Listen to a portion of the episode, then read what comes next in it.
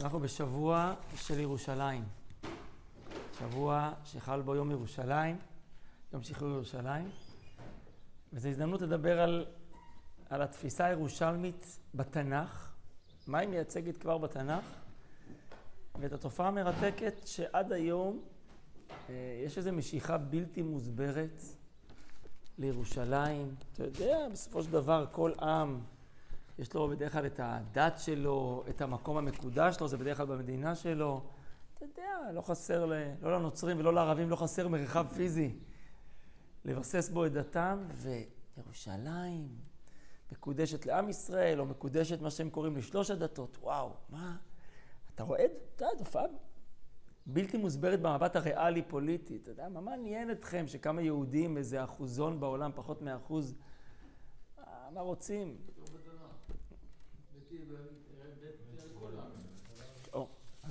זה מדהים, כאילו, כשאתה מגיע לירושלים,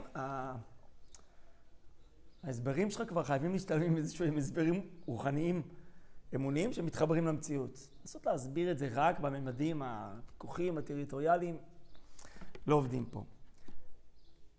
בואו נדבר רגע על ירושלים בתנ"ך. זה נראה כבר מחומש בראשית שירושלים הוכרה כמקום מיוחד, עוד לפני שהיינו בה. איפה בבראשית מוזכרת ירושלים? היה אדם שנקרא מלכי צדק מלך שלם.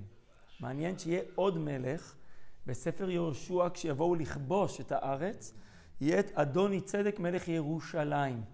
ממש דומה, מאות שנים אחר כך. השם שלו, בואו נחזור, מלכי צדק מלך שלם. יש פה הכרה שירושלים קשורה לצדק, ליושר. אה, חז"ל אומרים שאותו שלם זה ירושלים. אה, כלומר, יש איזו הכרה כנראה שירושלים זה מקום שמבטא את הצדק. לא כולם רוצים צדק, אבל מי שרוצה צדק ימצא אותו בירושלים, ואולי לכן השאלה של מי ירושלים עד היום היא כבדה, כי כאילו הוא מייצג את הצדק. מה, אתם מייצגים את הצדק היהודים? אולי הצדק הנוצרי, להבדיל, הצדק המוסלמי. אבל בואו נראה אה, את הפסוק עצמו, כי יש דבר מדהים שרבי שמשון רפאל הירש שם לב אליו. תראו, בפסוקים שם בבראשית כבר התחילה הכרה מה ההבדל בין הצדק העולמי לצדק העברי, הישראלי. תקשיבו לשני פסוקים. אחרי שאברהם אבינו הולך לסייע לכל השבויים במלחמת המלכים, והוא, בלי שהוא חלק מהמלחמה, הוא הולך ועוזר לא רק ללוט, האחיין שלו, אלא לכל מי שנשבע שם ועושה שם צדק. ואז מלכי צדק מלך שלם, הוציא לחם ויין, והוא כהן לאל עליון. שימו לב את הביטוי, הוא כהן לאל עליון. ואז הוא אומר לאברהם את המשפט הבא: ויברכהו ויאמר, ברוך אברהם לאל עליון, קונה שמיים וארץ. וברוך אל עליון אשר מיגן צריך בידיך, וייתן לו מעשר מכל. המלך עצמו הגוי, שהיה אדם צדיק, צדק, נקרא אה, כהן לאל עליון. כשהוא מתחיל לפנות לאברהם, הוא מכיר את, באברהם כמישהו שהוא לא רק ברוך לאל עליון, אלא יש פה גם קונה שמיים וארץ. איך פתאום זה ירד מהעליוניות הזאת לארץ? אומר הרש"ר הירש, הכירו שירושלים היא מקום של צדק, אבל גם האל הזה, הוא היה רק מבחינת אל עליון. אתה יודע, יש את אל המלחמה, יש את אל האהבה, וידעו שמי שמחפש צדק, אתה יודע, זה מקום לינת הצדק, איך כתוב? מי שמחפש איזה רוחניות ישרה כזאת, בסדר, זה עוד אופציה. תקשיבו, יש הרבה אופציות איך לחיות, ומישהו כזה מחפש את הצדק ואת הספיריטואליזם, את הרוחניות, שיבוא לירושלים. עד היום אתם יודעים שיש תופעה של אנשים, גויים גם, שבאים לירושלים וחוטפים איזושהי תופעה נפשית כזאת, אה, מההלם הרוחני שירושלים עושה להם. בסדר. אז זה מלכי צדק. אה, לפני שנגיע לאברהם, שימו לב, רק הרש"ר יש מחבר בין שתי מילים, מלכי צדק, מלך שלם. יש פה קשר בין צדק ושלום. כלומר, ירושלים היא מקום של שלום, שעושה ישע, שעושה, נותן מקום לאנשים, והשלום הזה תלוי בצדק, במעשה הצדקה שלנו. זה בתמצית מה שבאמת היהדות תספר. אנחנו נקרא לשלום, והשלום הזה יבוא רק אם נכיר באיזשהו צדק אלוקי. שלום לא יבוא רק מאיזשהו רצון, אה, לא יודע, להימנע ממלחמות, כנראה. אה, לא, לא שלום שלם, בכל אופן. ומלכי צדק מזהה באברהם מישהו שהוא קשור להשם כזה שהוא קונה שמיים וארץ. הוא לא מסתפק בלהעמיד ולהיות מחובר, הוא מחפש איך ליישם את זה פה. אברהם אבינו יוצא להילחם, אבל אברהם אבינו עצמו היה כהן לאל עליון, הוא היה אשתם רוחני, הוא עשה נפשות בחרן. הוא לא ישאיר את זה בבית המדרש. כשצריך, הוא יתפוס את הנשק, כי נעשה פה עוול. ואתם מכירים את כל הדוגמאות הנוספות על הכנסת האורחים שלו ועל התפילות שלו על סדום. הוא לא יישאר בעולם הרוחני שלו, הוא יגשים את זה הלכה למעשה. לכן הוא מברך אותו, ברוך אתה, אתה, אתה ממשיך ברכה לעולם. אתה לוקח את העקרונות שאני מדבר עליהם על צדק ומיישם אותם. אני מדבר על אל עליון, אני לא מצליח עדיין, ל, איך אומרים, להוריד את זה למעשה. אברהם אבינו, המיוחד בו הייתה המעשיות שבו. אמ,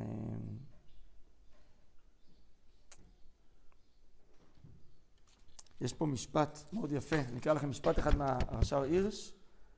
האל ציווה את אברהם לא להיות ברוך, אלא להיות ברכה. כתוב ואהיה ברכה. לא מישהו שהוא מקבל שפע ומחובר רק לעליונים, אלא מישהו שהוא עצמו ברכה לאחרים. ויהיה ברכה, זו הברכה היותר גדולה. איך אני יכול להביא ברכה לעולם. אז זה דבר מרתק, שכבר מבראשית רואים שהמקום הזה הוא מקום קדוש, אבל אברהם אבינו הכניס בו את הממד שרוצה לתקן עולם במלכות שדי. ואני חוזר, אני קופץ כמה אלפי שנים לימינו. המאבק עד היום על ירושלים וההגדרה שלה הוא כנראה, אה, מה תהיה המשמעות של ירושלים? האם זה יישאר מקום של איזה צדק שמיימי, כל אחד יגדיר אותו איך שהוא רוצה, ובעצם זה אומר שאין לו שום הגדרה מעשית. אם הוא מקודש לכמה דתות, אז אתה יודע, בסוף אה, זה אומר שאין שום דבר מעשי שיוצא מירושלים. ואנחנו יודעים שהוא, אה, שהוא באמת אה, שלנו, ירושלים היא שלנו, וחזרנו אליה. זה מדהים, ובאותה מידה שזה מדהים, זה גם מחייב. וזה מסביר למה גם בתוכנו, בתוך עם ישראל, ירושלים היא מורכבת. לחגוג אותה זה מורכב. אתה יודע, כשאתה מדבר איתי על ארץ ישראל זה משהו אחד, להיות ישראלי. כשאתה מדבר איתי להיות אה, ישראלי ירושלמי, במובן העמוק של המילה, זה בא עם איזשהו סל של ערכים, של תנ"ך, של מסורת, של להיות ברכה לעולם, לא רק להגשים את עצמך, זה מאוד מורכב. הנה עוד שנייה, אנחנו נראה את זה. ואני אוסיף עוד מילה, שבדיוק אה, אתמול אה, שמעתי נתון מעניין, יש קרנות בחו"ל שהשקיעו בעשור האחרון עשרות או מאות מיליוני, מיליונים בשביל להשפיע פה, דרך גופים בישראל, על הזהות. סתם דוגמה, המושג הדתה, שלפני כמה שנים זוכרים שהוא נכנס חזק? הוא מושג שבא מחו"ל. כלומר, היה שם, אפשר לראות את זה, יש נתונים, יש מסמכים, אבל מה שמעניין אותי כרגע זה לא הסיפור, ההוא מי שירצי יקרא על זה בגוגל או בספרים, יכתבו על זה ספרים. זה מה מעניין אה, אה, קבוצה, מפלגה שמאלנית גרמנית, להשקיע כל כך הרבה יורו? מה זה מעניין אתכם? מה זה מועיל לכם אם, אם יהיה פחות זהות יהודית פה או לא? כלומר, זה לא רלוונטי לכלום מבחינתכם. אז כנראה שכן. כל הדיון, כל, כל המדינות שלאט לאט מעבירות שגרירויות לירושלים. אני רואה בזה משהו מאוד עמוק. זה, אה, ההכרה הזאת בירושלים זה איזושהי הכרה, גם אם היא לא נאמרת בפה מלא, שעם ישראל רוצה להביא איזו בשורה טובה לעולם. לתקן עולם למלכות שדי, ומה שנותר לנו זה שאנחנו נאמין בזה. אבל רגע, מוישה פה מביא לנו רש"י. השם אלוקי השמיים. כן. אברהם אומר את הביטוי השם אלוקי השמיים, אשר לקחני מארץ מולדת וכולי, מבית אבי. אז רש"י אומר, ולא כתוב פה אלוהי הארץ. אמר לה, עכשיו הוא אלוהי השמיים ואלוהי הארץ, שהרגלתיו בפי הבריות. אבל כשלקחני מבית אבי, הוא היה אלוהי השמיים ולא אלוהי הארץ. שלא היו באי עולם מכירים בו, ושמו לא היה רגיל בארץ. נפלא, זה בדיוק זה. כן? זה במקום נוסף, בבראשית כ"ד. הקדוש ברוך הוא הפך את אלוהי השמיים, אלוהי הארץ, ותשימו לב שאנחנו מדגישים את זה. אה, אנחנו מדגישים את זה בסוף התפילה, והיה השם למלך על כל הארץ. בסוף פסח אנחנו אוהבים, אוהבים לשיר, אחד אלוקינו שבשמיים ובארץ. להגיד שהוא רק בשמיים זה נחמד, אבל זה לא מספיק. ואולי אה, נחדד את זה רק בדיוק, בנקודה היפהפייה שהרב יעקב מוישה חרל"פ זצ"ל, התלמיד של הרב קוק, החבר שלו, אה, הדיוק שהוא שם לב ברש"י הראשון על התורה. כי רש"י הראשון על התורה מדבר על עם ישראל ועל ארץ ישראל.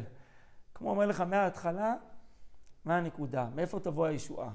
בשביל מה כל הראשית הזאת? בשביל מה כל הבריאה הזאת? מי יביא את שם השם לעולם? עכשיו, אני אקרא לכם רק את המשפט ברש"י שרלוונטי לנו. בראשית, אמר רבי יצחק, נו, אתם זוכרים, יכולים לצטט בעל פה, לא? והיה צריך להתחיל את התורה אלא מהחודש הזה לכם ראש חודשים, שהיא מצווה ראשונה שנצטוו בה ישראל.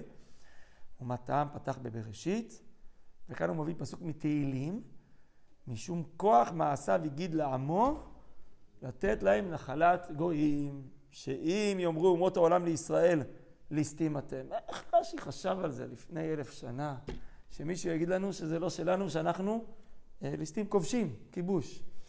שכבשתם, כתוב פה שכבשתם ארצות שבעה גויים, אז יענו ישראל כל הארץ של הקדוש ברוך הוא, וברעה, ונתנה לאשר ישר בעיניו. ברצונו נתנה להם, וברצונו נתנה להם, ונתנה לנו. טוב, אז התורה מתחילה בכל הנושא של בריאת העולם והארצות, כי יש לזה משמעות בסוף בשביל להכיר באחיזה המוסרית הצודקת שלנו בארץ ישראל. עד כאן רש"י. אומר הרב חרל"פ, איזה פסוק רש"י הביא כדי להסביר את כל הסיפור הזה?